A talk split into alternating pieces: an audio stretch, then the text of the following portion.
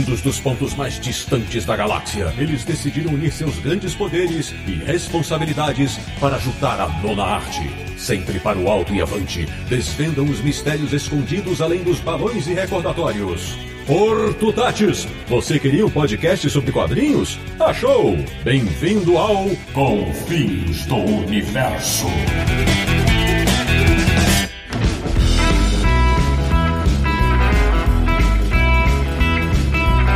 Bem-vindo, bem-vinda! Está começando mais uma edição de Confins Universo, um podcast sobre quadrinhos que passa de pai para filho, que é o podcast do Universo HQ, o site que é uma grande família, www.universohq.com. E o programa de hoje vai falar de famílias que têm os quadrinhos nas veias. Eu sou o Sidney Guzman, falo de São Paulo e durante boa parte da adolescência emprestava meus quadrinhos para meu irmão mais novo ler. De Petrópolis, no Rio de Janeiro, ele que é filho único, mas 30 anos, que seu amor pelos quadrinhos passe de pai para filha. Samir Naliato. Quadrinhos também pode ser um negócio de família. Muito bem. Da República de Piranga em São Paulo, um cara que não tem ninguém na família que goste de quadrinhos, mas morre de medo que seus parentes saibam quanto vale sua coleção de gibis. Marcelo Naranjo. família que faz quadrinhos unida permanece unida, ou não. E Luxemburgo, nosso correspondente internacional, o único de nós que herdou do pai o maravilhoso hábito de ler quadrinhos quadrinhos, Sérgio Codespot. E que também tem um irmão que, como eu, desenha.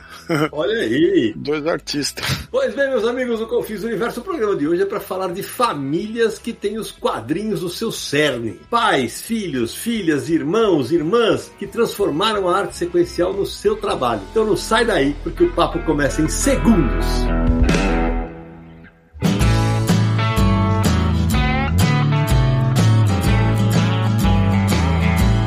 Meu querido Samir Daliato, hoje nós estamos aqui com nossos os quatro irmãos postiços do Universo HQ. Mas antes de começar o nosso papo familiar, aqueles contatos iniciais para quem quer nos apoiar no Catarse. A gente precisa chegar nos 700, Samir. Quatro irmãos postiços que formam uma família que lê quadrinhos unidos. Mas muito. A gente forma um universo. É isso aí. Bom, a nossa campanha lá no Catarse, lembrando todo mundo, é catarse.me barra Universo HQ. Acesse aí, entre no seu computador, no seu celular, veja a nossa campanha campanha lá, a gente explica tudo bonitinho para que, que serve a campanha, como que isso ajuda a manter o site no ar, como isso ajuda a manter os episódios do Confins do Universo sendo lançados. É episódios quinzenais, tá? A cada duas semanas um novo Confins para você ouvir. Um projeto que já está assim cinco anos no ar, e isso graças à ajuda dos nossos apoiadores. Então acesse lá catarse.me barra universo HQ, isso vai ver também as recompensas programadas, você pode acompanhar a gravação, participar de grupos de debate de quadrinhos, você pode ganhar em sorteio, ter o um nome citado no Confins, ter o um nome listado no site, são várias recompensas para você. Falando nisso, Samir, hoje tem nome para ser eternizado aqui no Confins, não? Temos sim, mais 10 nomes que vamos agora eternizar nesse episódio como um agradecimento por nos ajudar. E é claro que a gente vai citar esses 10 nomes, mas eles representam todos os nossos apoiadores. Então, muito obrigado.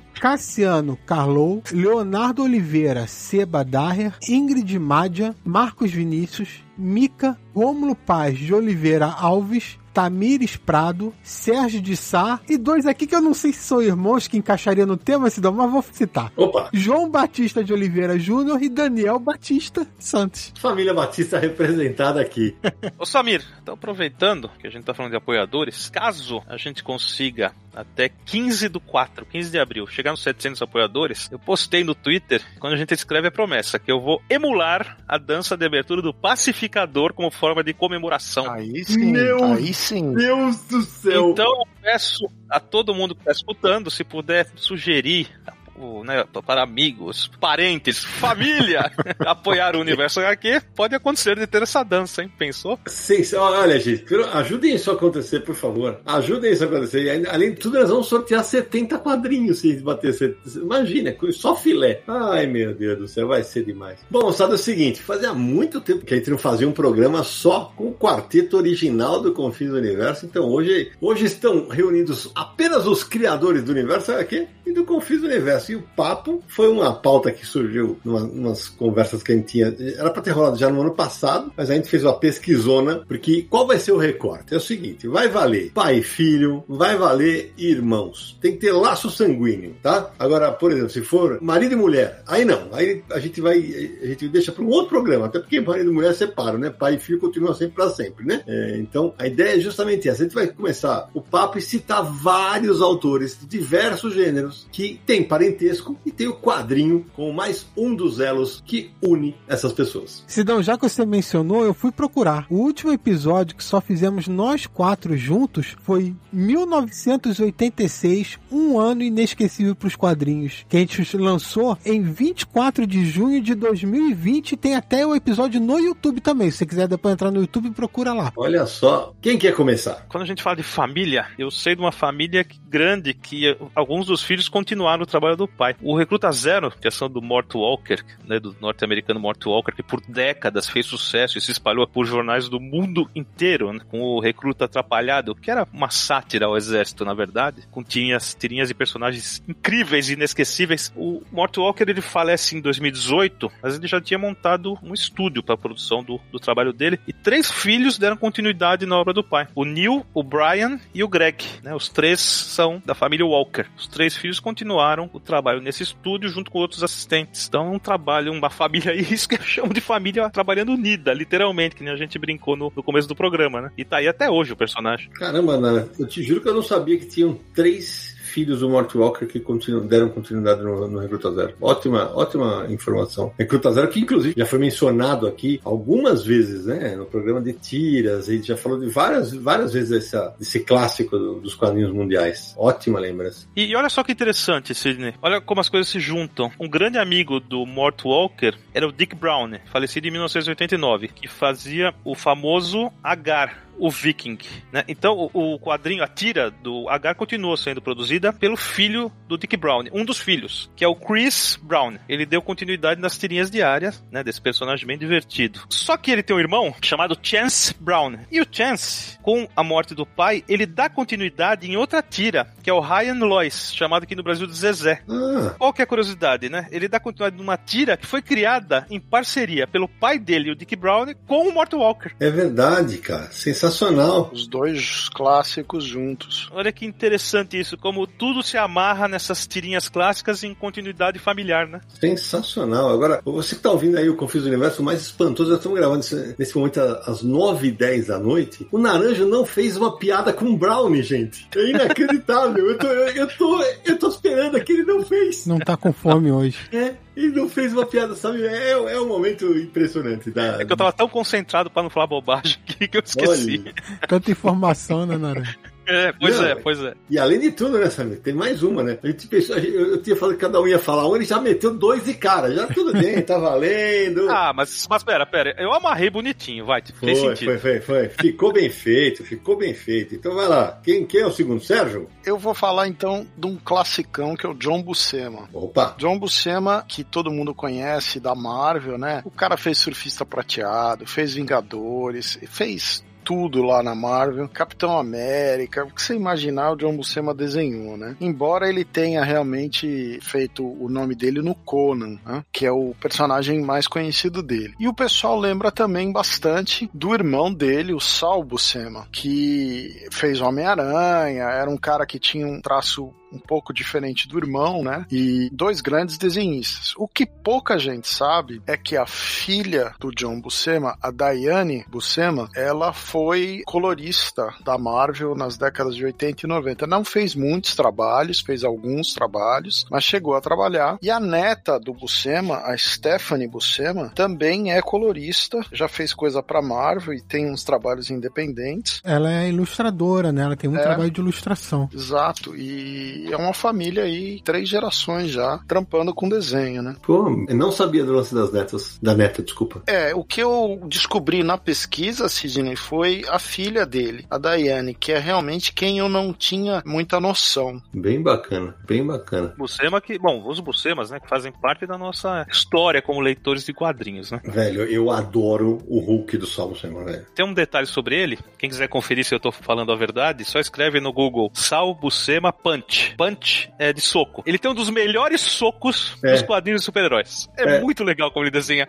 É de página inteira. É o soco que o adversário sai voando. Sai É voando sempre, sempre. sempre esse, é isso mesmo. É, você ia meio de cabeça pra baixo, né? Aquele negócio. É muito bom. E apesar do John Buscema ter se eternizado no Conan, puta, eu adorava também os Vingadores dele, cara. Ah, sim, fenomenal. O trabalho dele nos Vingadores é fenomenal. A a primeira vez que eu vi trabalho do John Buscema foi no Conan, que aliás, quem quiser conferir, tem a coleção da Espada Selvagem do Conan da Panini. Tem várias histórias do John Buscema pra ver nessa coleção. E do Sal Buscema, meu primeiro contato com a arte dele, se eu não me engano, foi com Homem-Aranha. Olha aí. É, que desenhou muito tempo também. É. Ô Samir, vai, vai você ou vou eu agora? Ah, Deixa eu ir, porque eu quero mencionar um logo pra tirar da frente, porque quando fala em quadrinhos em família, pais, filhos, irmãos e tal, o primeiro nome que me vem à cabeça sempre são os Kubert. Ah, Joey Kubert, Andy Kubert e Adam Kubert. Joey Kubert, é claro, é o pai, já falecido. É um dos grandes nomes dos quadrinhos americanos, né? Trabalhou com Tarzan, trabalhou... É o, é o co-criador do Gavião Negro, né? Não é? sim, sim, sim. o Joey Kubert. Então, o Joey Kubert que criou a escola Kubert, né? Pra desenhistas, que o, o nosso grande amigo Daniel Brandão cursou a Kubert School e tudo. E que nós vamos falar de um professor dessa escola que também tem um irmão, nós vamos falar dele já já. E no começo, Samir, ela se chamava Joe Kubert School. Hoje é The Kubert School. Exato. E aí o Joey Kubert, um grande nome, um grande desenhista, fez tantas coisas significativas nos quadrinhos. E depois os dois filhos, né? O Andy e o Adam Kubert seguiram a carreira do pai, trabalharam também na escola e produziram. São mais conhecidos por- pela produção dos, de histórias pra Marvel, né? X-Men, Homem-Aranha. Fizeram muita coisa pra X-Men, né? Vira e. Wolverine, vira e mexe volta a fazer. Teve uma época que passaram na DC e desenharam o Batman, desenharam o Superman. Teve projetos até com ao lado do Grant Morrison, do Geoff Jones. Depois voltaram pra Marvel, continuam produzindo várias coisas, então são bem prolíficos aí no quadrinho americano. E é claro que a gente vai citar muita, muita família de quadrinistas aqui, muitos conhecidos, mas esse nome se destaca por causa disso pra mim. Tem o pai muito famoso que criou uma escola e os dois filhos seguiram a carreira junto com o pai. Ô Samir, com todo respeito ao Andy e ao Adam, os dois não, não apontam a lapiseira do que o pai fazia. E ó que eu gosto das vezes, mas o Joe Kubert era outro patamar, né, Sérgio? Ah, não chega nem perto. Pra Não mim, o, o, o- o Kubert sozinho, aqueles anos 60 dele na, na DC, 60 e 70, é um negócio fora do normal. É um arraso. Muita HQ de guerra, muita HQ de fantasia, desenha demais. É só pra arredondar a informação, o Joe Kubert, que ficou muito famoso, ele fez o Tarzan, que foi publicado pela Devir, ele fez Sargento Rock, ele fez As Inimigo. Ele também criou um personagem chamado Thor, que não é o Thor da Marvel, obviamente, é um Thor só com T-O-R, né? Exato. Há alguns anos eu tive a- o prazer de editar Fax de Sarajevo, uma obra que eu gosto muito, foi lançada aqui no Brasil pela Via Leitura, numa parceria com a editora portuguesa Levoar, da minha amiga Silvia Reik Molina. Um beijo pra ela. Ah, Samir, só vou complementar aqui. Deixa eu dar, se alguém estiver indo para, para Nova York, New Jersey, o endereço da Kubert School, 37 Middle Avenue 4054, Dover, New Jersey. Então agora é o seguinte, eu vou, olha só, vocês falaram de. Todo mundo acabou enveredando para desenho. Eu vou pro roteiro. Eu vou falar de pai e filho. Não podia faltar, né, você falar deles. É, tinha que ser, né? Tinha que ser comigo, né? Gianluigi Bonelli, o criador do Tex, ao lado de, do desenhista Aurélio Galepini, que depois tem uma editora que vai ser publicado pela ex-mulher e tal. E o filho dele, Sérgio Bonelli, meu amigo, saudoso Sérgio Bonelli, abraço pra ele no andar de cima, que usava o pseudônimo Guido Nolita no começo para justamente não ser comparado com o pai. E o Sérgio, além de ter feito da Sérgio Bonelli Editore uma potência, né? Uma potência porque ele passou a ser editor, ele escreveu personagens e criou, por exemplo, o Mr. No e o Zagor, né? Dois personagens que foram criados por ele que seguem é, no imaginário dos fãs bonellianos aí até hoje, inclusive com, com releituras, com amb- ambos sendo publicados no Brasil. O, o Mr. No está sendo publicado pela editora 85 e o Zagor continua sendo publicado pela Mitos. O Sérgio que teve a ideia como editor de, de lançar um dos meus títulos favoritos em quadrinhos, que é o Tex Gigante. Acho que é um baita, uma baita revista. É verdade. Mas, Sidão, já que você comentou aí do Sérgio Bonelli, do pai, eu vou aproveitar e vou linkar no post desse episódio um artigo que você escreveu quando o Sérgio Bonelli faleceu, que você diz que conheceu o Sérgio Bonelli foi como cursar uma faculdade de quadrinhos, né? Foi mesmo. Então vou linkar esse texto aí pro pessoal poder ler também. É, no ano passado fez 10 anos que, que o Sérgio foi pro andar de cima, em dia 26 de setembro de 2011, e o pai dele, o, o Gianluigi Bonelli, faleceu 10 anos antes, em 12 de janeiro de 2001. O universo das tiras, né, dos comic strips, sempre rendeu um bom dinheiro nos, nos Estados Unidos, né? Os personagens faziam muito sucesso. Então tem mais de uma história de, de filho continuando o trabalho do pai. Por exemplo, uma obra que fez sucesso lá, Aqui foi publicada, mas nem perto do que aconteceu no seu país de origem, é Blonde. Blonde chegou aqui como Belinda. É uma tirinha familiar sobre um casal e aquelas trapalhadas do lar. Né? A Blonde com Belinda e o marido dela, Dagwood, foi chamado de Alarico no Brasil. Que beleza. Que beleza, né?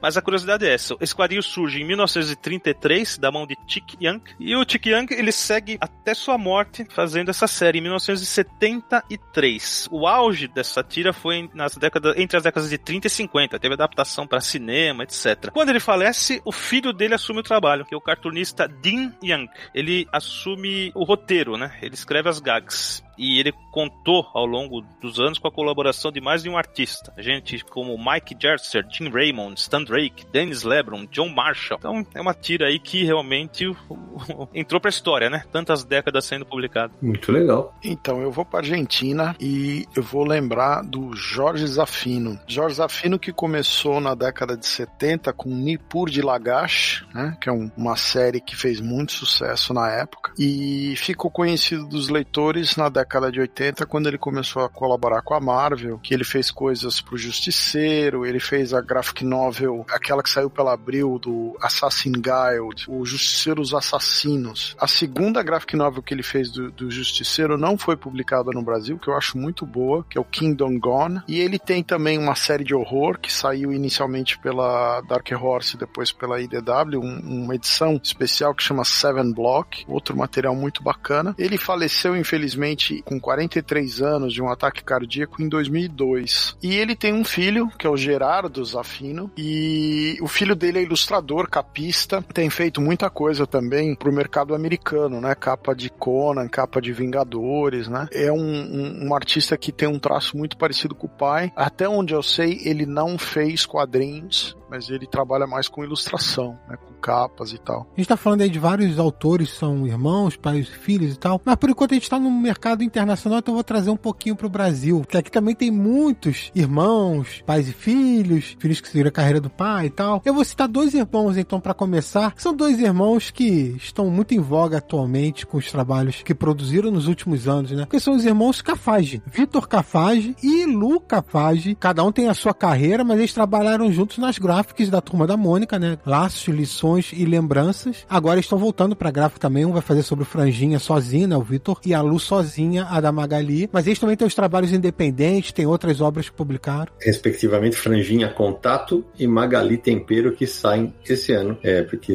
era pra ser ano passado, mas eles tiveram problemas de saúde. E aqui quem tá falando é o editor, né, que teve que segurar pra 2022, porque o mais importante é a saúde deles. Isso. Um outro trabalho muito conhecido do Vitor são as tiras do Valente, né? Sim. Valente foi publicado muito tempo na Globo, depois foi, essas tiras foram reunidas em seis volumes pela Panini. É, então tem outros trabalhos também. Do Outono vai ser publicado pela Conrad agora também em formato físico. E a Luca faz também, tem outros trabalhos, né? Ela trabalhou, é, ela fez, publicou material na revista Plaf, fez Memórias do Maurício, tem alguma coisa dela também, não tem, ô Sidão? Tem, tem, tem um HQ dela. Ela fez a mixtape. Exato, que é um conjunto de mini histórias muito legais. E também parceria com a Bruna Vieira fez quando tudo começou, que foi publicado pela Nemo. Isso. Que, aliás, é lindo esse trabalho, lindo. A Bruna Vieira é uma escritora para botar público infanto-juvenil feminina. Vende demais e ficou muito. Mas esse material é muito, muito bonito. E são dois quadrinistas jovens aí que tem muita carreira pela frente, muito quadrinho ainda para fazer. É, quando o Vitor fala que tem 43 anos, se eu não me engano,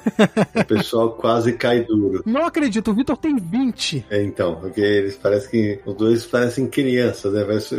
Sempre aquela carinha de, de, de, jovens, os dois, então fica difícil dizer, pessoa, mas como assim? É, pois é, gente, o Vitor estreou no MSP 50 em 2009, vale lembrar, hein? Já faz bastante tempo. Bom, Samir, eu vou, eu vou voltar para Argentina então. Eu vou voltar para Argentina e falar de um gigante, Alberto Breccia, talvez o maior desenhista de quadrinhos da Argentina, né? Que tem tanta coisa publicada agora aqui no Brasil, né? A obra dele está dividida entre figura, que recentemente lançou, por exemplo, Perramos, escrito pelo Sasturain, com arte do Alberto Breccia, e o Mort Cinder, ambos publicados pela figura. A Comic Zone lançou outro espetacular, que é Sherlock Time, com texto do Osterheld. Tem o Che, que saiu primeiro pela Conrad, depois e agora pela Comic Zone. A Comic Zone lançou também o Eternauta 1969, que é uma, um remake do Eternauta clássico, que é desenho do Solano Lopes. E eu falei do Che. No Che, o Alberto Breccia desenha em parceria com o seu filho Henrique Breccia, que é outro craque do traço argentino. Adoro, adoro o trabalho que está saindo aqui pela Laurentiis, que é Alvar Maior, para mim é o quadrinho dele que eu mais gosto. Mas o ano passado, por exemplo, saiu El Sueñero, que para ele, Henrique Breccia, é o principal trabalho dele. Saiu aqui pela Trem Fantasma. E o Alberto Breccia, além do Henrique, ele tem uma filha chamada Patrícia Breccia, que também é quadrinista, nasceu em 55 em Buenos Aires, mas se não me engano, segue inédita aqui no Brasil. Uma, uma autora que o Brasil ainda não descobriu. Então é outra família que transborda talento e do nosso país vizinho, Los Hermanos. Ô Samir, deixa eu fazer uma, uma correção geográfica. Né? Apesar de ter feito toda a carreira na Argentina, Alberto Breccia é uruguaio de nascimento, mas uh, ah, para muitos é argentino de coração, não sei, mas assim, o nascimento dele foi no Uruguai. Mas o filho, sim, é argentino, assim como a filha também. É, ou se nós está falando do Alberto e do Henrique, tem saído muita coisa dessa dupla no Brasil nos últimos anos. Por exemplo, a Trem Fantasma vai publicar Ninguém, que já anunciaram, deve estar tá para sair aí. É a própria Comic Zone tem era Outra Vez, que está aí nesse momento, né, que a gente está gravando, em fevereiro de 2022, está em pré-venda, mas também publicou um tal da Nery, Viajante de Cinza, Busca Vidas, Informe sobre Cegos. Então tem bastante coisa do Alberto Brecht saindo no Brasil. O Samir, acho que Informe sobre Cegos é da figura. É da figura. Isso, é. Informe sobre Cegos é da figura, sim. E do Alberto Brecht, você mencionou aí algumas obras, também tem Guerra do Deserto, que a Veneta publicou. Família, Sabe que tem uma série aí que o Sabir, por exemplo, completou e que fica linda, mais do que na estante, fica linda para ler, que é o Príncipe Valente. Uhum. É, ela tem uma história interessante sobre pai e filho. Embora a série tenha sido criada pelo Hal Foster, a gente tem a figura do norte-americano John Colin Murphy, falecido em 2004, um ilustrador, quadrinista. Ele é conhecido por ter sido co-criador de um personagem chamado Big Ben Bolt, um boxeador que chegou a ser publicado no Brasil. E o Colin Murphy, ele trabalhou na arte do Príncipe Valente por vários anos né? Eu, nessa época, o, o Al Foster passa a ser roteirista, enquanto o Colin Murphy assume a arte. E o filho do Colin Murphy, que é o John Colin Murphy Jr., em certo momento ele passa a escrever os roteiros do Príncipe Valente com o pai desenhando. Então veja só, é um, um quadrinho né, que é um dos grandes clássicos da, da história do quadrinho mundial e que teve participação de pai e filho em suas páginas. Vocês não sabiam disso? Essa daí me pegou, né? Pois é, nem eu. Eu descobri hoje no Google. ah, pesquisa é bom e a gente gosta. Indiana Eu vou para os Estados Unidos agora falar de duas pessoas que já faleceram, mas é, é, o John Severin e a irmã dele, a Marie Severin. Olha que boa lembrança. O John Severin, ele é um desses grandes artistas, pouco conhecido pelos leitores mais modernos, mas ele trabalhou muitos anos, década de 50, 60, 70, até década de 80, ele estava trabalhando anos 90 tal, já com idade ainda estava trabalhando, né? E inclusive 2003 ele chegou a ilustrar aquela minissérie do Rawhide Kid, que ele foi reimaginado como um herói gay, né? Uhum. E ele desenhou pra Mad, pra revista Cracked, ele trabalhou com montes de quadrinhos da Atlas Comics, principalmente com material de faroeste, Two Gun Kids, né? E tinha um traço muito bacana, fez muita coisa do Hulk, trabalhou no Conan, no Namor, e a irmã dele é até mais relevante a carreira carreira dela do ponto de vista que ela teve um papel muito grande dentro da Marvel na década de 70, né? Ela desenhou Doutor Estranho, Namor, Incrível Hulk, Homem de Ferro, fez a, a The Cat, Demolidor. Ela não só como, como arte finalista ou como desenhista, mas ela fez muito trabalho interno de coisa de guia das cores, de colorista, qualquer trabalho que precisava ela fazia, porque ela começou inclusive como produtora gráfica na Marvel, né? É realmente um, uma dupla que teve uma carreira bastante relevante aí, principalmente para os fãs do material da Marvel da década de 50 e 60. É muito relevante. Ô Sérgio, deixa eu só dar uma informação aí que você mencionou o Row Ride Kid, que é um personagem de faroeste, né, da Marvel. Sim, sim. E aí foi reinventado, como se falou no início dos anos 2000, como um personagem homossexual e tal. No Brasil, só de curiosidade, no Brasil já teve os nomes Chicote Kid, Ringo Kid e Billy Blue. Eu lembro de Billy Blue porque saía pela RGE como Billy Blue. Isso aí. Quando eu conheci o personagem, eu conheci com esse nome. Bom, então, já que eu vou continuar citando aqui familiares que produzem quadrinhos, eu vou citar outros dois grandes nomes também do mercado americano, que são os Romita. O John Romita e o John Romita Jr., né? O Júnior já tá aí pra indicar que é o filho, levou até o mesmo nome do pai, ele. O John Romita, porra, cara, não tem como não lembrar do Homem-Aranha do cara, é sensacional. Depois que saiu o Steve Ditko, né, entra o John Romita e assume e faz uma fase longa com o Homem-Aranha ali, desenhando. Muita gente considera, né, o Homem-Aranha, o Peter Parker definitivo e tal, mas é, fez uma carreira muito grande desenhando Homem-Aranha. E o John Romita Jr., depois quando ele começa a trabalhar, a maior parte do seu trabalho, grande, extensa parte do seu trabalho para Marvel, X-Men, Homem-Aranha também, muito conhecido por ter feito grandes fases do Homem-Aranha. Também foi trabalhar para DC, fez lá um, um dos spin-offs de Cavaleiro das Trevas com Frank Miller, contando a história lá do, da morte do Robin. Fez Superman também. É uma fase até recente, recentemente que ele saiu da DC né, e voltou pra Marvel. Ele tinha assinado um contrato de exclusividade com a DC. De novo com Frank Miller. Fez Superman ano 1, pra Marvel fez Demolidor, o Homem Sem Medo, né, contando a origem do Demolidor. Então, Romita Jr. tem uma carreira extensa em vários personagens, Justiceiro, enfim, vários deles. E que teve no Brasil há pouco tempo para participar da CCXP. A gente esteve lá, cobriu, conversou com ele, tirou foto com ele, Naranja apresentou painel com ele. E foi um grande centro de atenções quando ele veio na CCXP. Foi, muito legal, muito legal mesmo. Um cara muito simpático, sempre sorridente, se emocionava, foi, foi muito legal. Samir, só uma curiosidadezinha, a primeira esposa aí do, do John Romita Sênior, né, a Virginia Romita, ela também trabalhava na Marvel, né, ela, ela tinha um papel mais burocrático dentro da editora, um papel mais de coisa de escritório, mas também era ali da equipe editorial da Marvel, eles se conheceram lá e o, jo, o John Romita Jr. é filho, né, dos dois. E com todo respeito ao Romitinha, também sou mais o pai dele do que ele. Cara, o, o John Romita é uma elegância, aquela arte do, do Homem-Aranha, que fez tanto sucesso. Aqui, inclusive, eu, eu me lembro de conhecer o Homem-Aranha nos quadrinhos nessa fase, com arte do John Romita. Ah, pra mim é imbatível. John Romita no Homem-Aranha é imbatível. Também acho. Bom, sabe, eu vou, eu, já, eu vou. Eu vou fazer mais um que tinha que ser eu para citar. Vou citar o meu amigo e meu chefe Maurício de Souza, porque o Maurício de Souza, criador da Turma da Mônica, que dispensa apresentações, né, que desde 1959 está no mercado de quadrinhos, quando eles treinam uma tira do Franjinho do Bidu em 18 de julho daquele ano, na Folha da Tarde, né, uma história que está sendo contada até hoje, né, primeiro nos jornais, depois nas revistas tal. Todo mundo sabe, conhece o Maurício. Mas o irmão do Maurício, Márcio Araújo de Souza, que durante muito tempo assinou apenas Márcio Araújo, ele também fez quadrinhos. Ele fez, ele escrevia roteiros para a Turma da Mônica e ele é o criador de alguns personagens emblemáticos. O Louco foi criação do Márcio Araújo. Tem inclusive uma matéria que nós vamos linkar aqui no, no post desse episódio, quando o Louco acho fez 35 anos, uma matéria do Marcos Ramone. O Márcio também criou o Bugu, que uh, o próprio Maurício brincava com isso, que era meio que uma representação do, do irmão, de Alô Mamãe, né? Era o tempo inteiro aparecendo. E o, Mar, o Márcio escreveu muitas, muitas histórias da Turma da Mônica nos anos 70 e 80. Depois disso, ele passou, como ele era músico por formação, ele passou a tomar conta da área, da área de,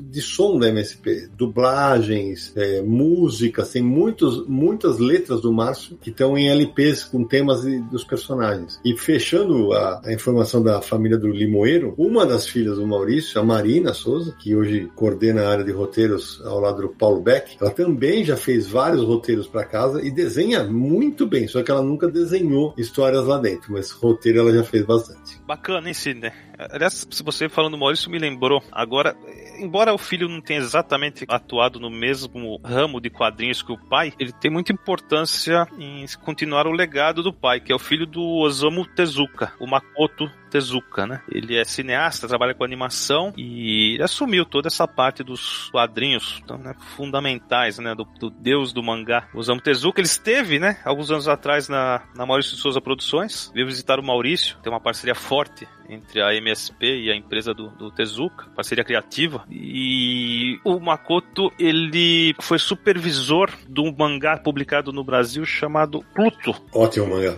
É um mangá sensacional, traz de volta conceitos do Tezuka sobre robôs, né? O próprio Astro Boy é um dos astros da trama. O autor de Pluto é o Naoki Urasawa, que é uma fera, né? um mangaka incrível. Então, uma, uma, tá aí, o filho seguindo o legado do pai em relação à obra originalmente criada. É, e o Osamu Tezuka, é, não à toa, é conhecido como Deus Mangá, né, cara? Ele é praticamente um dos inventores do, do quadrinho no Japão, autor de Astro Boy, é, autor de Princesa e o Cavaleiro, é, de adaptações como Metrópolis, A Ilha do Tesouro e tantas coisas que saem no Brasil. Buda, Buda que tá voltando aí. Buda, que Buda tá voltando pela JBC, é, já saiu antes pela Conrad. A New Pop lança muita coisa do Tezuka. Né? A Princesa do Cavaleiro tá voltando uma edição bem caprichada da JBC também. Tem a que é um quadrinho adulto, né, do Tezuka, lançado pela Veneta. Ricardo Adolf, que foi, saiu primeiro pela Conrad e depois pela Pipoca Nankin. Agora vai lançar outro mangá, uma pegada mais adulta, que é o MW. É, mais uma obra do, do Tezuka que está chegando ao Brasil. E eu vou agora falar até de um amigo meu, que é o Otávio Cariello, brasileiro. O Cariello, pouca gente sabe, mas ele, na década de 90, ele desenhou as tiras do Amigo da Onça, que é o material original do Pericles, né? E ele desenhava e quem escrevia o material era o Jal, José Alberto Loveto. O Jal, isso, do, do HQ Mix. É, o Carello ele fez metal pesado, fez coisa para animal, depois ele entrou no mercado americano desenhando a Rainha dos Condenados, né, a adaptação do Queen of the Damned, que saiu pela Innovation, fez coisa para DC, pra é, Deathstroke, Lanterna Verde, fez coisa para Marvel, Logan Shadow Society, né, mas ele é mais conhecido pelo trabalho dele é, na Quanta, né, o professor de quadrinhos, de, de perspectiva perspectiva na Quanta e fez coisa pro Quebra-Queixo, Homem Cueca, né? Então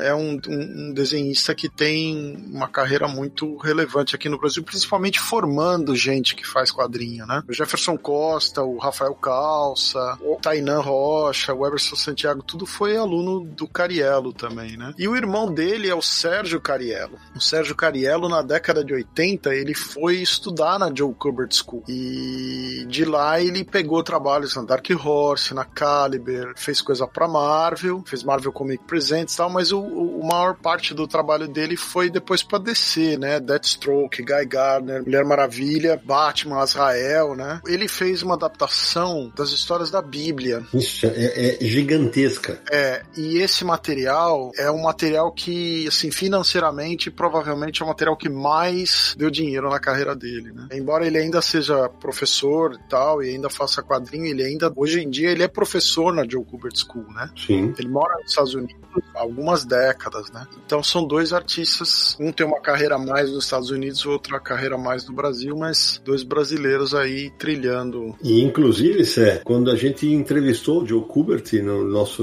a entrevista que está no nosso livro, do Universal, que é entrevista publicada pela Nemo em 2015, quem entrevistou o Joe Kubert para nós foi o Sérgio. Sim. A gente mandou as perguntas para ele, vai em mais de uma batelada, ele ia lá e respondia pra gente, e, uh, falava com o Joe Kubert e mandava para nós. Um abração pro Sérgio e outro pro Otávio. Ah, já que a gente tá falando aí de brasileiros, eu vou lembrar também da Laerte do Rafael Coutinho, né? Pai e filho. Uhum. Laerte que dispensa apresentações, né? A Laerte é um ícone do quadrinho nacional, que produz de tiras e de materiais chiclete com banana, Piratas do Tietê. Cara, tanta coisa que ela já fez. É, ano passado, inclusive, 2021, a Companhia das Letras lançou uma uma coletânea dessas tiras que ela fez pra Folha de São Paulo, Manual do Minotauro, tá aí, teve até pré-venda com edição autografada, também teve o voo da Lola pela Cachalote, tem uma publicação independente que tá saindo aí com uma tiragem feita sob demanda, chamada Laerte Total, também já teve cinco volumes sendo publicados, que planeja publicar toda a produção da Laerte, eu vou dizer que é coisa pra caramba, vamos ver. Mas enfim, cara, Laerte dispensa, como eu disse, apresentações, tanta coisa que produziu ao longo desses anos todos, e o filho, Rafael Coutinho, tá aí seguindo a carreira do pai, fez Beijo Adolescente, saiu, recentemente foi republicado pela Todavia também, mesmo Delivery, Cachalote, Mensur, várias obras do Rafael, inclusive fazendo obras em parceria com autores estrangeiros, fez uma parceria com o pessoal da Suíça, lançou um material bilíngue com eles, é, então tem muita produção também o Rafael. É, e ela é,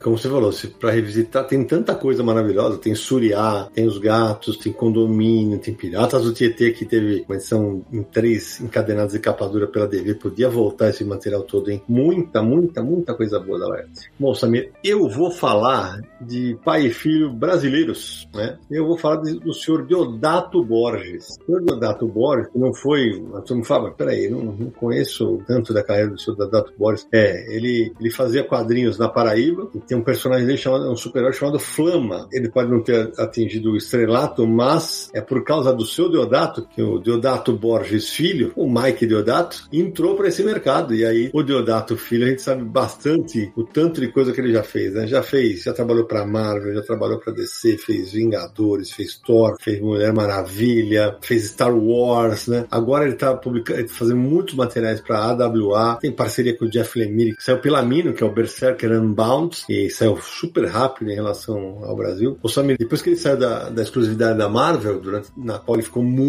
anos, né? ele tá lançando coisa pela AWA, inclusive algumas já saíram pelo, aqui no Brasil, né? Isso mesmo, é como você já falou, teve o Berserker Unbound, que é uma criação dele, né? E agora ele também tá na AWA, e uma, esse, essa fase dele na AWA já chegaram no Brasil A Resistência, publicado pela Panini, que é escrito pelo J. Michael Straczynski, que com quem já tinha trabalhado na Marvel em Homem-Aranha, né? Então estão refazendo a parceria aí. E recentemente também a Panini publicou Bad Mother, que tem roteiros da Cristina Faust, também é um material da AWA. E a, outras editoras que estão publicando a AWA, como a Script, por exemplo, é, Ano Zero, né? Que é sobre zumbis, tem capa do Deodato também, então tem uma parceria aí com a AWA. Samir, e acho que é, é importante deixar claro, para não fazer confusão, quando a gente citou as duas ao mesmo tempo, esses dois últimos que o Samir citou é, são da AWA, mas o Berserker Unbound, que a Mino publicou aqui, foi publicado nos Estados Unidos pela Dark Horse. Família,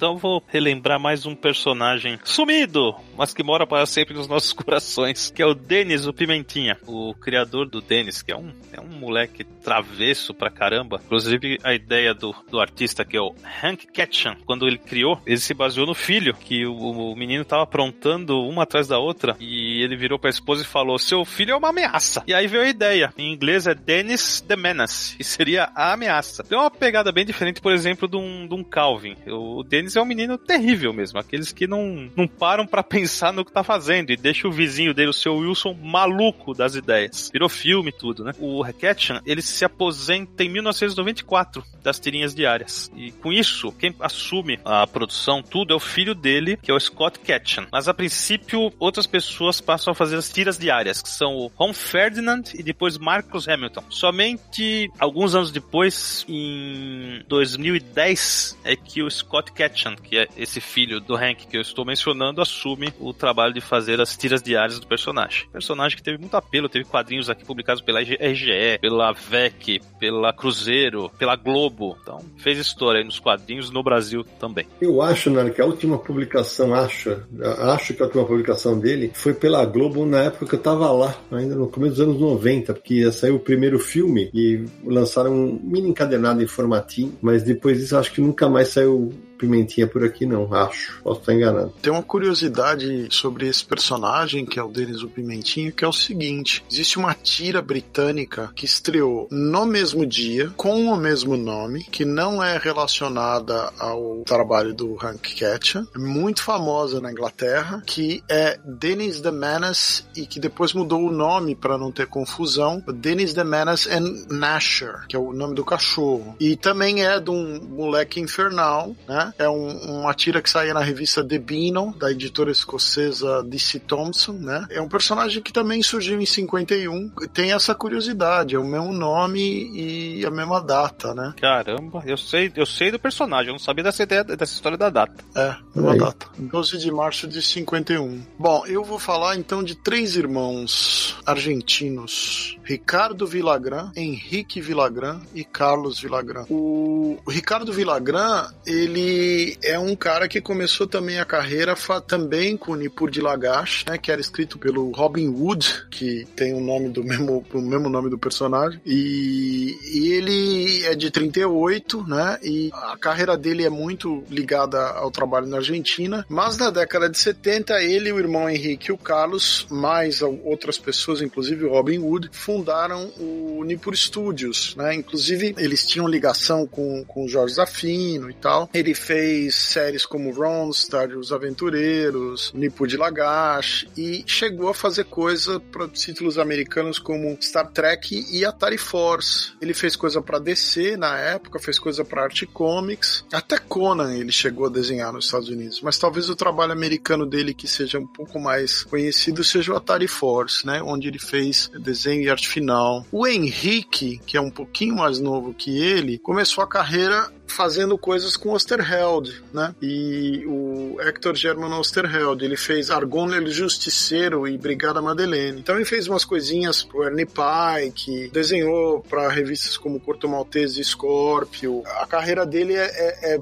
até mais ou menos a década de 80 bem centrada na, na Argentina. E aí ele vai trabalhar nos Estados Unidos para DC e faz Superman, Batman, Robin. Depois tem uma passagem pela Marvel no finzinho da década de 90, começo dos anos 2000 2000, onde ele fez Quarteto Fantástico e tal, né? E o terceiro irmão, que é o Carlos, que é mais novo que os outros, né? O Carlos, ele trabalhou com os outros na Argentina, fez uma série de coisas e trabalhou com muita coisa para editoras da Alemanha, da Inglaterra, da Itália, né? Ele cursou a Joe Kubert School, né? Diferente dos irmãos, e hoje ele se dedica mais também ao trabalho de, de ensinar, né? E ele tem um estúdio, que é o Vila Gran Studios, né? Hoje em dia dia. Então, uma trilogia isso. Três irmãos muito ligados aos quadrinhos. Olha aí, muito bom. Então, Sérgio, eu vou falar de dois irmãos também. Porque todo mundo conhece o Stan Lee. Ô, oh, roubou o meu, hein? Oh, cheguei na frente, Sidão. Mas você complementa então, vamos juntos. Manda bala. Stan Lee, todo mundo sabe, né? Co-criador aí de vários personagens da Marvel. Homem-Aranha, Quarteto Fantástico, Vingadores, Capitão América não, mas Hulk, Homem de Ferro, Thor, enfim. Stan Lee é um nome artístico né? Porque o nome dele é Stanley Martin Lieber. Isso. E muita gente não sabe que ele tem um irmão mais novo que também escreveu quadrinhos para Marvel, que é o Larry Lieber. O Larry Lieber, inclusive, ele é acreditado como co-criador do Homem de Ferro, do Thor e do Homem-Formiga. Verdade. Ele escreveu vários personagens e várias revistas para Marvel, trabalhou com personagens como Vingadores,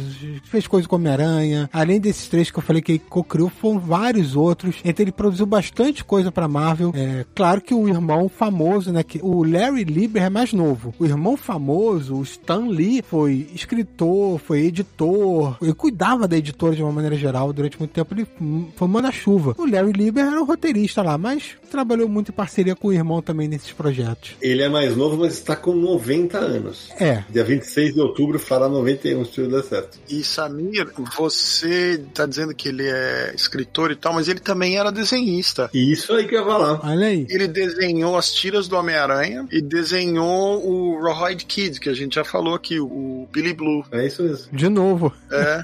o Rawhide Kid, ele escreveu e desenhou. Ele fez as duas coisas. É, é ótima lembrança. Ótima lembrança, sabe? Porque é, o pessoal só lembra do irmão mais famoso, né? Que é The Man, Stan Lee. E a gente nem vai aprofundar muito, porque nós temos um confis inteirinho sobre ele, que a gente vai linkar também no, no, nos comentários desse episódio. E eu vou falar para você, o Larry não era famoso, mas era mais quadrinista que o Stanley.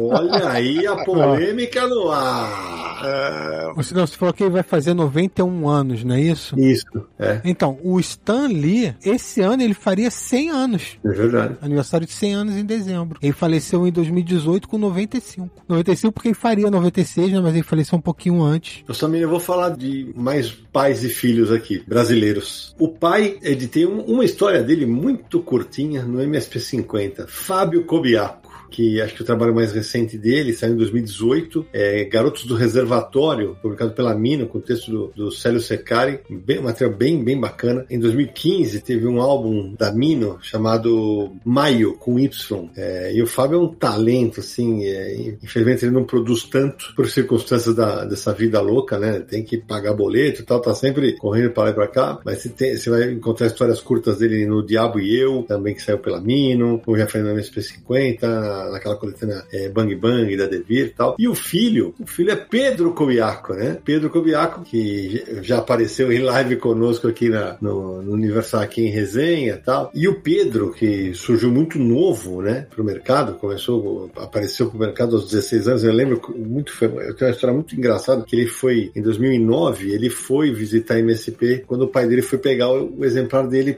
e conheceu o Maurício, né? Tinha acho que 14 para 15 anos, né? No ano, em 2010, ele começa a publicar uma tira semanal na Folhinha, e aí o, o, Pedro já saiu produzindo, ele tem obras como Aventuras na Ilha do Tesouro, que saiu em 2015 pela Mino, tem Cais, que é de 2016, parceria dele com a Jana. Ele está envolvido agora num trabalho que estou muito curioso para ver, estou muito interessado, que é, é a adaptação em quadrinhos da democracia corintiana. Então, o pai, o pai eu sei que é corintianaço, ele também é corintianaço, mas eu sei que o, o Pedro gosta mais de basquete. E a gente adora conversar sobre NBA. Então é mais uma dupla de pai e filho que tem quadrinho na veia. Eu, então, já que estamos falando de família, tenho mais família aqui. Três irmãos Eita! que fizeram um trabalho alternativo, um trabalho, vamos chamar assim, de mais, um pouco mais underground, vai? E fizeram muito sucesso, começando na década de 80, que são os irmãos Hernandes. Opa! Né? É, com Love and Rockets. É o Jaime Hernandes, o Gilbert Hernandes e eventualmente o Mário Hernandes também participa dos quadrinhos. É uma série meio. O pessoal compara com Gabriel Garcia Marques, né? É, realismo fantástico, essas coisas. Uhum. Eu sei que tem muita gente que curte bastante. Abraço pro meu amigo Lielson. É. É um trabalho chegou no Brasil, né, pela editora Record, e outros trabalhos desses autores chegaram a ser lançados por outras editoras por aqui. E atualmente quem tá publicando os irmãos Hernandes é a Veneta, né? A Veneta, inclusive na live que a gente fez com o Rogério de Campos e no início de fevereiro de 2022, ele anunciou obras que vai lançar durante o ano dos irmãos Hernandes, tanto do Gilbert quanto do Jaime. Já tem outras publicadas nos anos anteriores, atualmente a Veneta tá cobrindo a publicação deles. Ô, Samir, um, um dos títulos que eu mais gosto foi feito pelo Gilbert, que é o Dia de Julho, que saiu pela Nemo. Nossa, maravilhoso. É um quadrinho que, que eu realmente curti muito. O, mais que Love and Rockets, inclusive. Né? Os caras são, são ótimos profissionais dando na arte. Eu vou com dois ingleses, Sean Phillips e Jacob Phillips. O Sean Phillips todo mundo conhece da parceria com o Ed Brubaker, né? Que tem a série Criminal, tem diversos trabalhos aí que são muito conhecidos, mas recentemente quem se juntou a eles, às vezes como colorista, às vezes como capista, é o filho do Sean Phillips, que é o Jacob, que também tem uma carreira paralela de quadrinho, né? E o Jacob, ele tem o Dead Texas Blood, que é uma série que sai pela Image, e tem o Neil Byrne. E ele colabora com o Brubaker e com, com o pai uh, no material que eles produzem, como The Ghost in You, Cruel Summer, Pulp. Né? Já o, o Sean Phillips, né, só para dar uma palhinha maior, ele começou com Judge Dredd, fazendo coisas para descer e para Vertigo, tem a, o Shade The Changing Man, né, na época da Vertigo, né, e fez o Sleeper, que é uma série com a DC com a Wildstorm, escrita pelo Brubaker já, né, então é um, é um desenhista que tem um, uma longa carreira de sucesso aí, e agora o filho se revelou também um grande ilustrador e um grande colorista, né. Boa lembrança. O filho que tá aí dando. está no início da carreira aí, né? Ainda é jovem também, seguindo os passos do pai. Pô, vai fazer muito sucesso, é. E eu vou falar agora de dois mangakas. Porque todo mundo conhece, é muito famoso, o Masashi Kishimoto, que é o criador de Naruto. Naruto, nossa, vende mangá pra caramba. O anime do Naruto é assistido por milhões de pessoas. É um grande e estrondoso sucesso, Naruto, criado pelo Masashi Kishimoto. Mas o Masashi tem um irmão e é um irmão gêmeo, o Seishi Kishimoto. E o curioso é que, enquanto Naruto faz tanto sucesso, inclusive no Brasil, né? Nada do Seishi Kishimoto foi publicado por aqui ainda. Ele tem uma carreira, assim, menos estrondosa que o irmão. Fico perguntando se um já trocou de lugar com o outro em numa sessão de autógrafo, alguma coisa. Mas é, não tem material dele ainda publicado no Brasil. Quem sabe por aí não chega alguma coisa, né? Mas são irmãos gêmeos. Olha aí, muito legal, ótima lembrança. Ô Samir, eu vou para os Estados Unidos e vou falar de um gigante do mercado lá, Robert Crumb, o papa do quadrinho underground, né? Que inclusive na, na live da Veneta que a gente já mencionou, foi anunciado que vai, que vai ser republicado aqui no Brasil Gênesis, né? Que é um a adaptação dele do livro da Bíblia, que saiu primeiro pela Conrad e agora volta pela Veneta, mas o, o Crumble é o cara do Fritz the Cat, é o cara do Mr. Natural, é o cara de tantos trabalhos ligados a, a blues que saíram pela Conrad e agora estão, vários deles estão voltando pela Veneta e é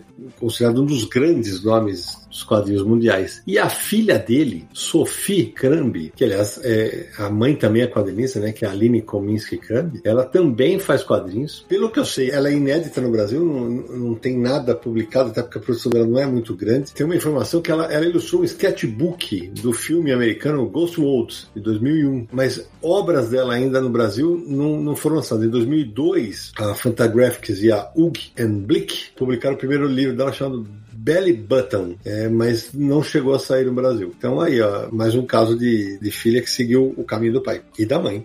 Família. Eu acabei de lembrar aqui de dois irmãos muito queridos. Gosto muito deles, tá? Que é o Camilo e o Aldo Solano. É, você lembrou, ouviu falar do Crumb e lembrou, né? É, pois é. Porque o Crumb faz o prefácio do álbum mais recente dos dois. E os dois são ótimos quadrinistas e lançaram em parceria recentemente um álbum, né? Que é o Cidade Pequenina, pela Pipoque Nankin. Eles são de São Manuel, no interior de São Paulo, né? E eles gostam dessa, dessa pegada de relembrar e trazer para o trabalho aquela coisa interiorana, misturando aí com influência de artistas como Crumb, que você acabou de mencionar, né? Então com isso eles fazem um trabalho muito bacana. E o Camilo que lançou pelo seu Graphic MSP o Cascão Temporal, que é um quadrinho que eu vou te falar. Eu gosto muito, né? Uma história sobre a imaginação, né? Quando a gente precisa dela para se divertir. Então, enfim, são duas pessoas queridas que eu não podia deixar de mencionar aqui nesse confins familiar. Ótima lembrança. O Camilo tem ainda outros álbuns tem o Fio do Vento, ele tem histórias menores como Solzinho, que eu gosto muito. O Aldo, ele surgiu mais recentemente, ele é um pouco mais novo, e, e nesse álbum Cidade Pequenina é o trabalho mais maduro do Aldo, assim, você vê que ele está em evolução ainda, enquanto o Camilo já está atingindo um nível realmente muitíssimo interessante. Ah, o legal de Cidade Pequenina é que, além deles trabalharem juntos, né, uma parceria entre os irmãos, eles contam histórias da cidade deles. Isso, ele tem muito orgulho disso. Então é uma coisa bem bem, bem familiar. Então, eles contam causos da cidade, é uma cidade pequenina, né? Uma cidade do interior, e tem aquelas curiosidades de cidade interior, com seus moradores peculiares. Então, tem umas histórias bem gostosas de ler ali. É, é realmente uma ótima lembrança. Abraço pros dois. E agora eu volto para Europa. Bob Demure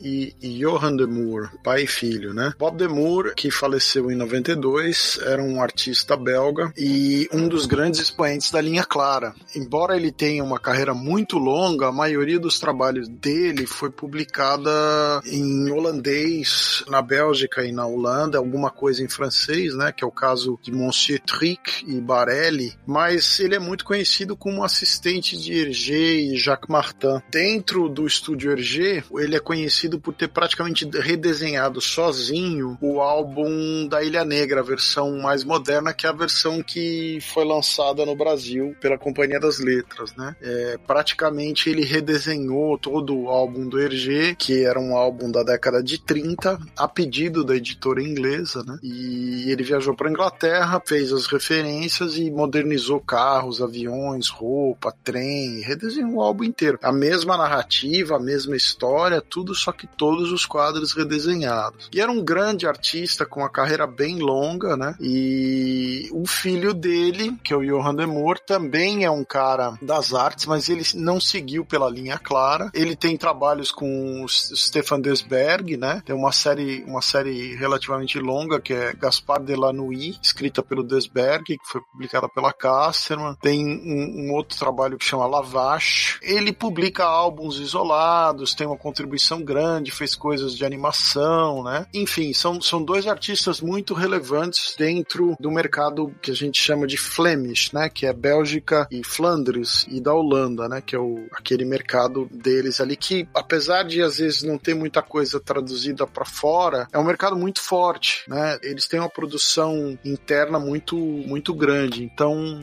Bob Demure e Johan Demure são bem famosos lá. Boa lembrança, hein, Sérgio? Sérgio, por pouco eu pensei que você ia falar do que eu tinha separado para mencionar agora. Que era? Quando você falou Demure, eu falei, putz, ah, aí não, não foi. Me... Ah, não. De novo, Ah, velho. não. Porque eu vou falar do Alan Moore e da Lea Moore, pai e filha. Eu fiquei por último, velho. É que você tá falando de Moore que termina com E. E o Bob É. Demure é M-O-O-R. É, então, mas aí você falando, parece, né? Sim, sim, o som é parecido. Olha aí, cara. Tomou mais uma. viu? Isso que dá ser gentil ficar por último.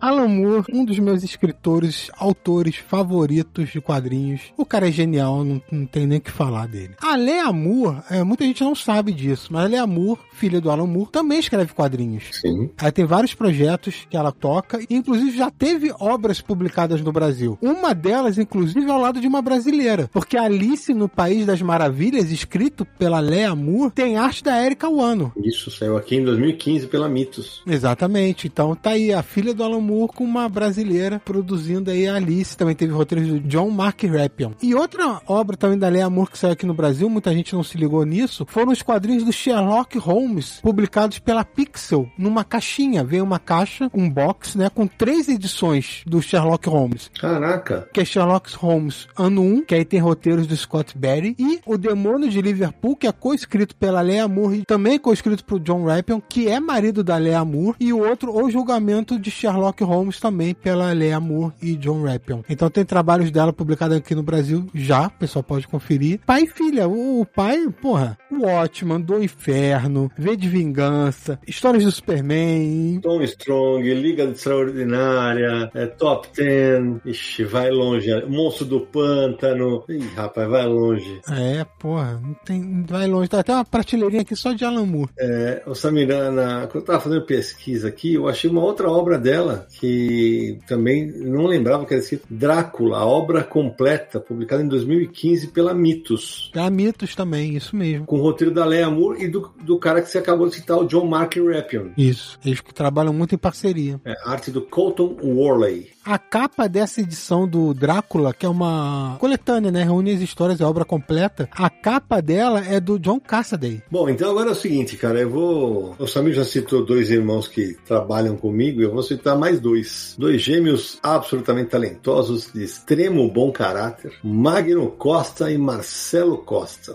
Os dois fizeram comigo duas graphics MSP do Capitão Feio, Capitão Feio Identidade em 2017 e Capitão Feio Tormenta em 2019. Eles surgiram no mercado, trabalhando juntos, eles fizeram Oeste Vermelho em 2011, já faz mais de 10 anos. Saiu pela Devir. Eles tiveram uma, uma HQ independente chamada Matinê no mesmo ano. Aí depois a Balão do nosso amigo Guilherme Kroll fez Mary, que essa daqui é só do Magno, é só do Magno Costa, não, não, não é um trabalho conjunto. Eles fizeram comigo Memórias do Maurício, tem A Vida de Jonas, que também é do Magno, né? Que é um quadrinho da época que foi lançado espetacular sobre alcoolismo e, e o traço é todo na pegada Muppet, né? Na verdade, o roteiro e desenho são do Magno e as cores são do Marcelo. Um grande quadrinho. E os dois também fizeram em dupla outro trabalho que eu gosto muito, gostaria que fosse mais falado e conhecido, que foi lançado em 2017, que é a Herança Becker. Um baita quadrinho interessante sobre família, né? Sobre relação familiar, né? O roteiro é do Magno, a arte, a arte é do Magno e do Marcelo, mas uma história realmente envolvente. Gosto demais desse trabalho e gosto demais tem mais os dois. O Marcelo, além de fazer, de desenhar pra cacete no Capitão Feio, ele, ele desenha e o roteiro é, é do Magno, ele tá, mas tá colorindo que é uma grandeza. Ele fez as cores do, do Piteco Presas, recém-lançado pelo Celográfico MSP com roteiro e arte do Eduardo Ferigato, e ele tá fazendo pro mercado gringo uma série que tá indo muito bem na Image, chamada Radiant Black, e tá muito legal, desenho, desenha as coisas são espetaculares, Marcelo tá voando e questão de tempo para estourar mais ainda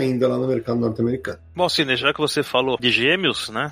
Temos aí o Fábio Moon e o Gabriel Bar, já há um bom tempo trabalhando com quadrinhos. Né? Eles fizeram várias adaptações de obras literárias, fizeram títulos como Dois Irmãos, né? Teve O Alienista, que ficou um quadrinho bem bacana. Inclusive premiado no Jabuti. Tem vários trabalhos publicados pela Devir, tem Pichu, que saiu em 2009, né? A, os quadrinhos da série Dez Pãezinhos, né? Que começaram pela Via Letra e depois saíram pela Devir. A coletânea Bang Bang, que eu já citei que o Fábio Cobeaco participou também. Adaptação de um conto do Gaiman, né? Né? O Como Falar com Garotas em Festas. Isso. Eles têm HQs publicadas também na, na revista Front, tem o, o Rolando, né? É, que saiu pela Via Lettera, tem... Eles chegaram a publicar uma, uma história em 2004 na Wizard número 12, na qual eu era o editor. Publicaram uma história lá, estão no MSP 50. Eles participaram do projeto Cidades Ilustradas também, que eles ilustraram a cidade de São Luís. Ah, é, é bem lembrado. Teve a arte de Umbrella Academy, né? Sim. No caso do Umbrella Academy, é o Gabriel Bá, né? Ele é co-criador com o Gerard Way da obra, que depois até virou agora série pra Netflix e tudo. É, exatamente. Assim como Casa Nova, que é publicado no Brasil pela Panini, Umbrella Academy sai pela Devir. E só complementar a informação, Ana, é, o Alienista, que saiu pela Agir,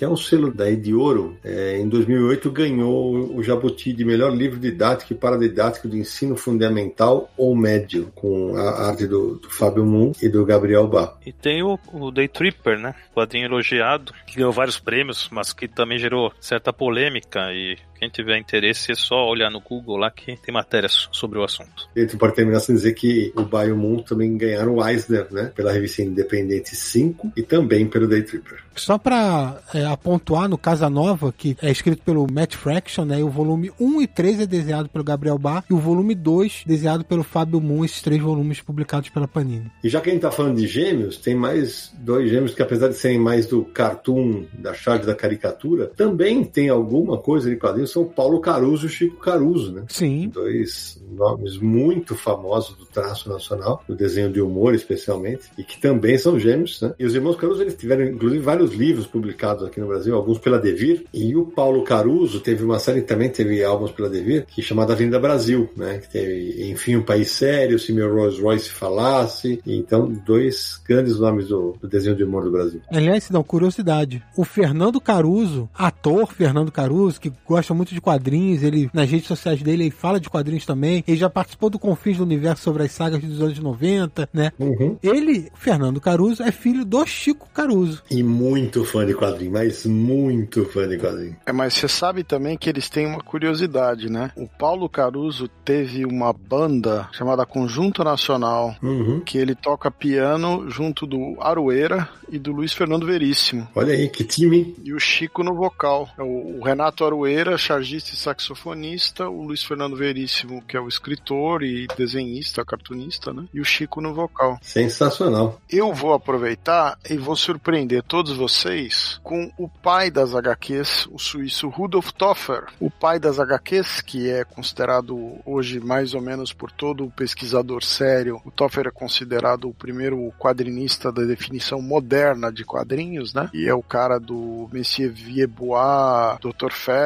Festus, Monsieur Cryptogram, e saiu inclusive no Brasil pela editora SESI SP, né? Teve seus trabalhos Messier Jabot e tal, publicados no Brasil. Mas ele é filho de um pintor, né? Ele não é filho de um cartunista, mas o pai dele era um imigrante alemão, que era o Wolfgang Adam Topfer, que teve uma influência muito grande na carreira do filho, né? Então tá aí, o começo das HQs também tinha pai e filho como artista. O Sérgio já tá roubando no jogo, mas tá valendo, vai, tudo bem.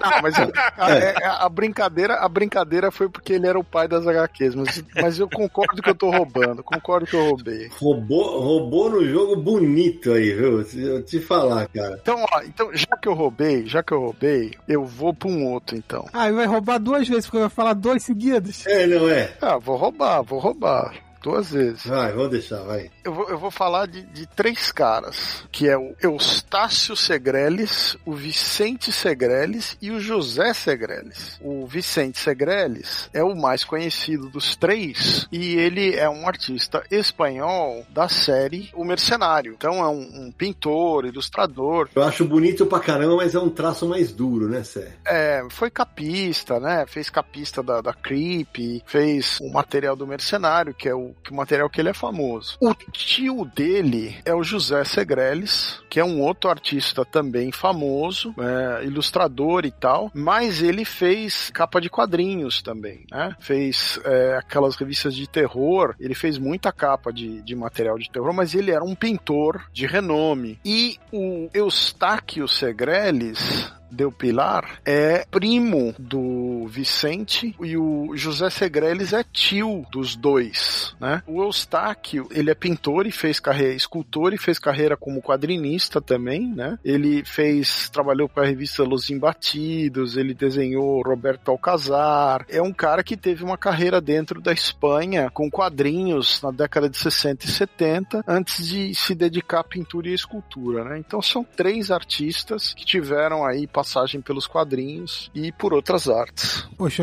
deixa eu voltar pro Brasil então, porque a gente tá falando de irmãos e tal, É. mas não são irmãos gêmeos agora que eu vou falar não, tá? Caio Oliveira e Bernardo Aurélio. Boa. O Caio Oliveira tem uma carreira maior no meio dos quadrinhos. O perfil dele sempre publica lá muito bem humorado, zoando todo mundo. E vários quadrinhos publicados. Ele acabou de ter um ônibus, o- sem o M, um ônibus publicado pela Script. Exatamente, um ônibus publicado pela editora Script com vários quadrinhos dele. E o Bernardo Aurélio também tem produção de quadrinhos, né? Ele é criador do personagem Máscara de Ferro, tem outros trabalhos, inclusive alguns em parceria com o Caio Oliveira, como Foices e Facões, por exemplo, né? A Batalha do Genipapo. Mas o Bernardo Aurélio é também dono de uma comic shop e uma editora, a Quinta Capa. Inclusive, o Bernardo participou com a gente de um Confins do Universo sobre comic shops, né? Uhum. E a gente conversou bastante. Então ele, além de ser um autor, também é um editor e também é um lojista. O Bernardo procurou sarna pra se coçar, né? Brincadeira não. Verdade. E o Caio Oliveira tá aí. Caio Oliveira, pô, é cada vez mais conhecido aí nas redes sociais e produz um material muito, muito divertido. É dele, o Alan Moore, Mago Supremo, onde ele tira um sarro do Alan Moore, do Grant Morrison, da DC. É um ele tem o cantinho do Caio, tem o, o Hellboy, que não é o Hellboy, É com R. é, é o Hellboy do, do mito do Cthulhu, né? É outra coisa. É isso mesmo. É bem legal. Super Ego é um quadrinho legal também. Então tem várias coisas aí do Caio Oliveira. Você não- só não citou o que eu mais gosto também. Que é o do All Hipster Marvel. Isso. É, Esse mesmo.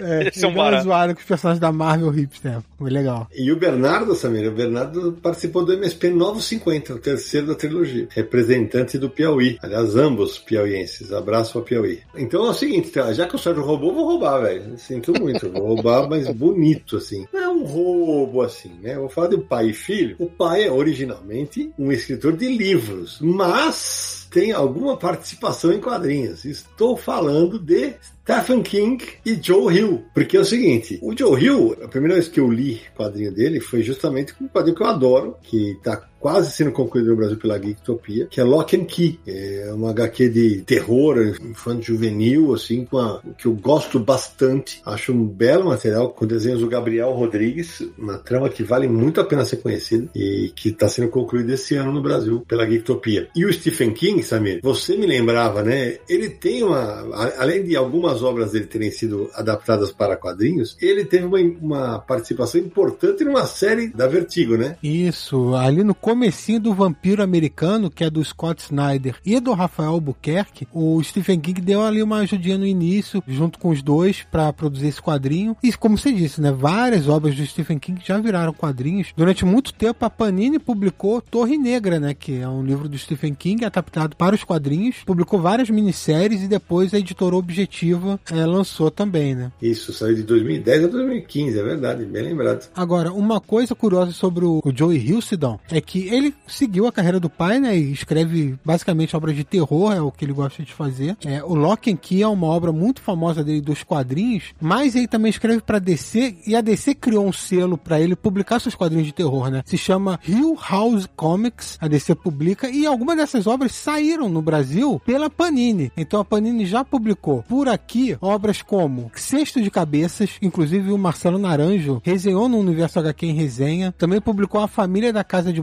Bonecas e a editora Dark Side publicou uma antologia chamada Joey Hill Dark Collections. Por enquanto saiu um volume, mas a editora tem planos para outro volume que reúne aí histórias que o Joey Hill produziu para outras editoras americanas. Ah, Sidão, sabe quem faz tira? Já, já tem um tempinho. A tira é muito divertida. Pai e filha, que é a T-Rex. Uh, muito Né? bem lembrado, cara. Marcel Ibaldo e a filha dele, a Marceli Ibaldo. Ela começou a desenhar a tira quando ela tinha 7 anos. Agora tá por volta de 14 anos e é- é uma personagem, é uma dinossaurinha bem divertida. Eles brincam com colecionismo, brincam com tiras mais existenciais. Já teve edição financiada, né, com a edição eh, saindo em papel pela plataforma Catarse. E quem tem interesse encontra no Facebook. Só escrever T-Rex que regularmente tem as tiras publicadas nessa rede social. É, mas é, é legal.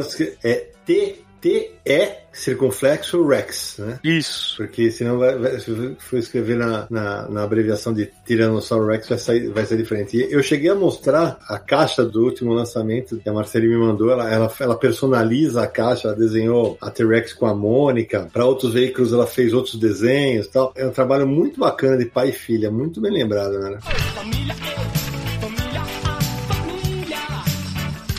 A gente tá chegando perto do final do programa, porque a gente já citou um monte de nomes, né? Mas ainda faltam alguns. Sérgio, tem um aqui que você selecionou que eu tô boquiaberto. Que seria? John Byrne. Ah, sim. O John Byrne, que todo mundo conhece, dos X-Men, do Quarteto Fantástico, Tropa Alpha, né? O John Byrne que fez a infância de muita gente aí na, na Marvel. Superman. Fez Superman, fez Mulher Maravilha, fez um monte de coisa. E ele tem um enteado, né? Ele casou com a esposa dele, tinha um filho que também desenhava, e esse rapaz se tornou um desenhista também da Marvel, que é o Kieron Dwyer, que desenhou Capitão América, desenhou um monte de coisa para Marvel, né? E eu acho que nós chegamos a mencionar isso num Confins do Universo anterior, Sobre ele, né? É, nós temos um confins sobre o John Byrne. provavelmente foi nesse. Então tem essa relação, né? Eles não são parentes sanguíneos, mas tem uma relação aí de trabalho, porque evidentemente que o Bernie foi uma espécie de mentor da carreira do Kieron Dwyer, né? Quando eles estavam juntos ali, situação familiar. É, como o pai é quem cria, né? Então, Agora, Sidão, eu tenho um, um nome grande ainda que não posso deixar de citar, que é o Herman, o cartunista belga, que fez Comanche, que fez Le, Le Tour de Bois Morri, que fez Caatinga, África. O Herman, que hoje já tem bastante idade até, né? Porque ele é de 1938. O filho dele, o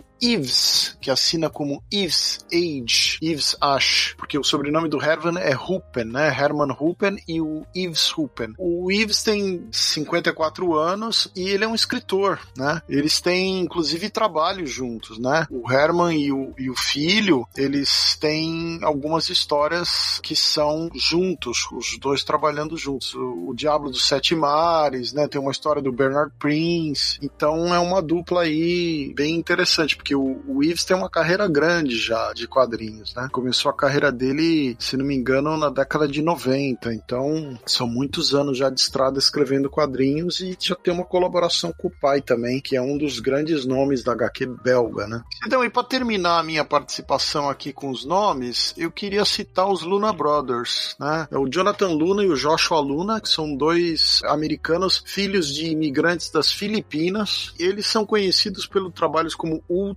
Girls, The Sword e aquela série da Mulher Aranha, é, Spider-Woman Origin, né? E eles têm um trabalho bem particular, assim, de cores. Lembra um pouco o trabalho de animação, assim, sabe? Com as cores bem naquele estilo de colorido de animação, né? Fizeram uhum. muita coisa pra Image e tal. Inclusive tem uma série deles que chama Alex mais Ada, que é uma outra série deles. Sim, sim. Inclusive publicada no Brasil pela Geektopia. E Ultra Cé, saiu aqui pela Pixel, não foi, Samir? Foi. Nós chegamos a sortear o kit do, dos dois volumes para apoiadores do Confis Universo. Bom, eu vou fazer que nem o Sérgio, então eu vou dar uma roubada no jogo, porque Sidão e Sérgio já fizeram, então vou fazer também. Que beleza. Citar dois rapidinhos para terminar aqui. Primeiro, a Sônia Alvarenga e Silvana Alvarenga, que são duas autoras brasileiras, mas que desenham aí no estilo mangá, né? E elas têm um estúdio chamado Futago Studio e produziram obras que lançaram de maneira independente por esse estúdio, né? O Garoto X, por exemplo, Tokubetsu Mangá. E pela editora HQM, a Sônia Alvarenga lançou O Príncipe do Best Seller, teve três edições. E a Silvana Alvarenga lançou Vitral, também uma série de mangá que teve nove edições. E só o outro, pra não, não me esquecer, porque me veio em mente, porque eu li recentemente. A editora Veneta lançou um mangá chamado A Deriva. E esse mangá é do Yoshihiro Tatsumi. Na obra ele usa um pseudônimo pseudônimo pro personagem e tal, mas é a vida dele, a vida dele como mangaka, como ele começou na carreira, né, como que ele cresceu na carreira, para as editoras que ele trabalhou e tudo mais. E ele tem um irmão chamado Okimasa, que também é um mangaka, ele, inclusive, a história do irmão também é um pouco contada, era doente quando era mais jovem, depois se recuperou e também começou a produzir histórias e publicar no Japão, então vale a pena citar, são dois irmãos, né? Muito bem. Eu vou terminar, Samir, na Argentina, com dois caras muito talentosos, pai e filho, mas ambos pouco publicados no Brasil. O pai é Carlos Nini, cartunista, pintor, escultor argentino, faleceu em 2016 tal, e a figura em 2018 chegou a lançar um álbum dele, Crimes e Castigos. Mesmo que o forte dele não fosse quadrinhos, ele publicava quadrinhos também. Um desenho muito plástico, assim, muito bonito, vistoso pra caramba. E o filho dele, Lucas Nini, ele é quase desconhecido aqui no Brasil. É, se eu não estou enganado, ele teve histórias publicadas aqui na, nos dois números da Fierro Brasil, lançados pela Zarabatana em 2011 e 2012. Que também tem histórias do Carlos Nini. Exatamente. Que, inclusive a Ferro Brasil, que é um projeto muito legal, que mesclava quadrinistas brasileiros e, e argentinos. Tal. E são dois talentos do traço sul-americano e não podiam ficar de fora desse programa. Ô Sidão, a gente falou do projeto Cidades Ilustradas. O Carlos Nini também participou. Ele fez sobre Porto Alegre. Muito bem lembrado. Ótima lembrança. É o projeto Cidades Ilustradas que era publicado pela Casa 21, do Roberto e do Emanuele, que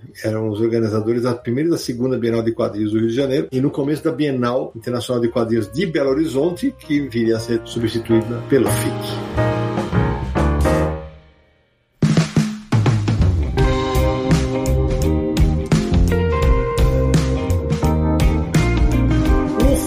amigos. Rapaz, quanta família foi visitada aqui. Samir, antes de terminar esse papo tão familiar, de repente ir pro almoço de domingo, né? Aqueles contatos para quem quiser encontrar a gente nessa internet cheia de famílias quadrinísticas pessoal e você pode fazer parte dessa grande família do Universo HQ e do Confins do Universo, sendo apoiador, então vou lembrar rapidinho antes, catarse.me barra Universo HQ, veja lá e apoie. Mas temos também, né, site, podcast, redes sociais, então olha só, todos os episódios do Confins do Universo você vai encontrar em podcast.universohq.com. Estamos apenas no início de 2022. Muito programa vem por aí durante o ano, prepare-se. Você também pode ouvir no iTunes, no Spotify, Spotify e no Deezer. Você pode seguir por essas plataformas também para receber os novos episódios, fazer sua maratona aí. Mande e-mail pra gente, podcast@universohq.com, com perguntas, com elogios, com críticas, com sugestões de programas. Estamos aí montando a nossa pauta pro ano. DDD 11 94 583 5989 para o WhatsApp. E também visite o site Universo HQ, né? universohq.com. Acompanhe todas as notícias, resenhas e tudo mais que aparece por lá. E nos siga nas redes sociais. Acesse Universo HQ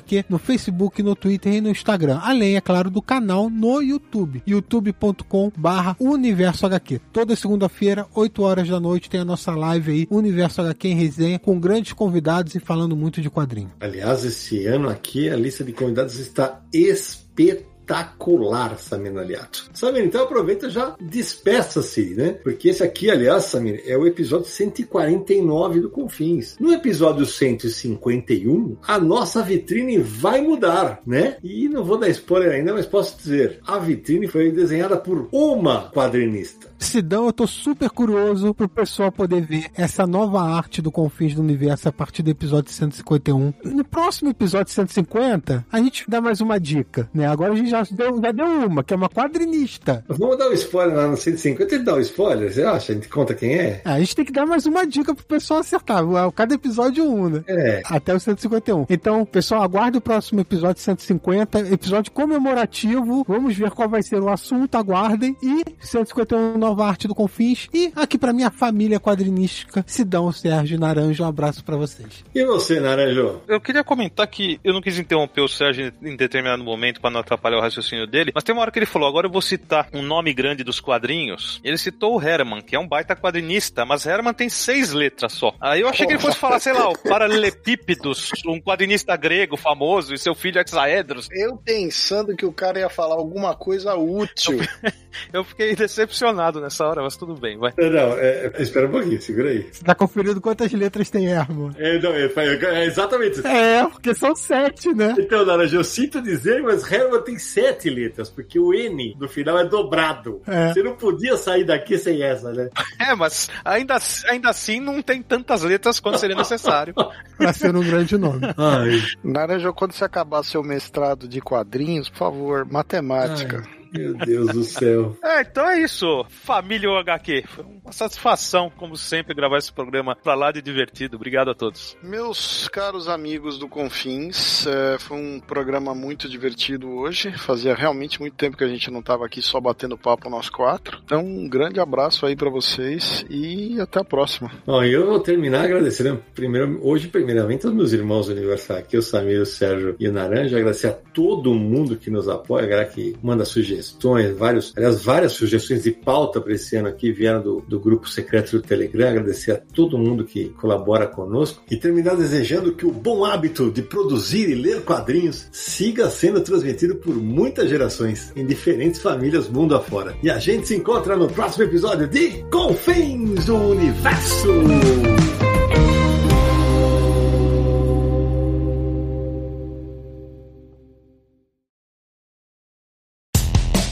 Mais claro ou na noite mais densa, você está deixando a nossa presença. Faça uma boa viagem de volta, mas não fique disperso. Nos encontraremos no próximo episódio de Confins do Universo.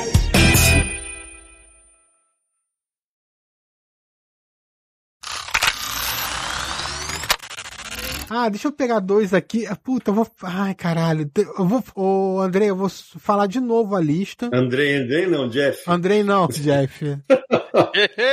Eu vou falar de novo. É porque o Andrei me mandou mensagem no Facebook, aí eu misturei tudo. Deixa, o- deixa o Samir voltar. É, deixa eu só. Eu só tô procurando uma coisa que é bem, bem rápida aqui, peraí. Ai, bati o dedo. E foi pros extras.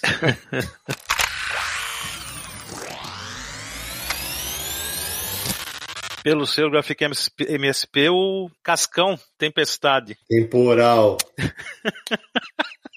que pariu, velho.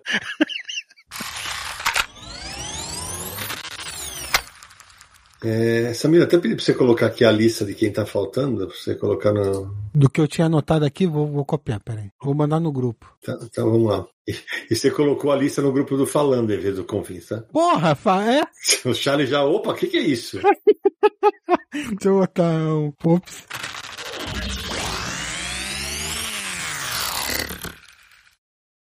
Este podcast foi editado por Radiofobia, podcast e multimídia.